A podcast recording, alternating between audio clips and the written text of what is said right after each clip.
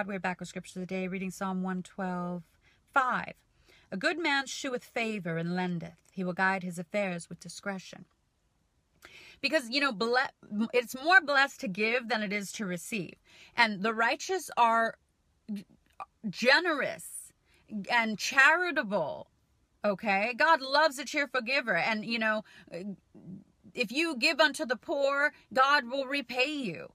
You know, and it's not about pity, but it's about just being generous of spirit and of heart and of wanting to help and truly caring and being giving. And you'll guide your affairs with discretion, meaning God will give you wisdom and understanding in your business, in your ministry, in your personal affairs. You'll come into financial security, stability, even your relationships. God will guide you in discretion, how to manage everything. Go to the Lord. Walk with Him.